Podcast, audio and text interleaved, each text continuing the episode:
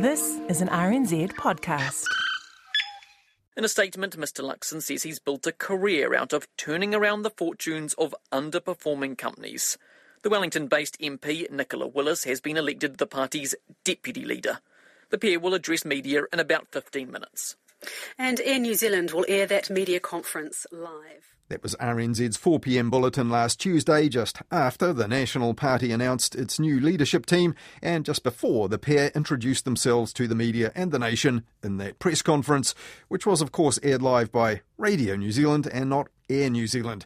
Bit of a Freudian slip there, as Mr Luxon's leadership of our national airline in the past is one of the few things that most people do know about this newcomer to politics, and was also the reason for Lisa Owen's aeroplane wordplay when the new leader spoke to R N Z's Checkpoint in the following hour. Wow, brace, brace, the National Party has a new leader. Parliamentary freshie and former Air New Zealand boss Christopher Luxon has landed the job. But no man is an airline entire of itself, as John Donne almost said four hundred years ago, and there was plenty more for the media to tell the rest of us about the new leader.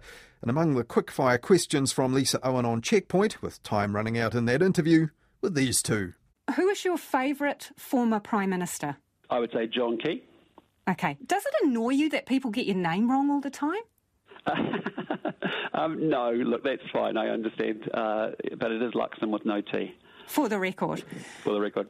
Well, there is only one Luxton in Parliament at the moment. That's the Labour M P for Rangitata, Joe Luxton, though the name Luxton is big in National Party history. Long-serving M P John Luxton died earlier this month. He represented Matamata for National from nineteen eighty-seven to two thousand two, after taking over from his father, Jack Luxton, who was the M P from nineteen sixty-six onwards. Quite a Waikato dynasty. And the name recognition is a thing for politicians who need a profile. Though having an extra letter added to the surname clearly didn't hold back Mr Luxon's favourite P M John Key, misnamed even at the peak of his prime ministerial powers. And that's something the cast of the spin-off's politics podcast Gone By Lunchtime had a laugh about again last week. Christopher Luxon, or we I think we're going with Luxton. I think we'll... Lux. Well, his best chance of becoming Prime Minister is to have a kind of mispronounced surname. Mm. So, oh, cool. I, I, like yeah. John Keyes. John Keyes, mm-hmm. Mike Hoskins. Helen was, Clark with an E. Was he yeah. Prime Minister? This week, newsroom dot co dot n z editor Jonathan Milne reckoned that the new leader's people have been taking his first name very seriously too. He crunched the numbers to show that after Luxon launched a political career, Google references to the more relatable Christian name Chris have overtaken what he called the more aloof and businesslike Christopher, less likely to be checking out those Ryobis at Bunnings, presumably. But just a quick Google News search shows that the media routinely get the surname wrong, even when Mr Luxon's name was in the frame to replace Judith Collins. News Hub's Amelia Wade got it right, though, last Monday when she tried to find out who the outgoing leader was going to back. So Christopher Luxon is your pick? Well, actually, I really like Christopher. He works really hard and he's highly intelligent. But the project on three that night got it wrong repeatedly when it posted that interview on Twitter. And also having a laugh about this on Tuesday when Luxon got the job was whoever texted Z B's Simon Barnett and James Daniels with this. twenty-five past three. Got a text here, says, "Hi guys, my, my name has no T in it. Thank you, Chris." Is that referring to Christopher? Some people call him Luxton. Yeah, I think yeah, so. Yeah, yeah. yeah, not us, though. Uh, opportunity lost, says a texter. Luxon has no appeal to the masses who support or used to support Ardern. It should have been Erica Stanford.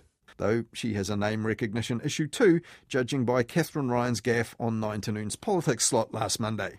I think it's Luxon, but in terms of deputy, I think it's wide open.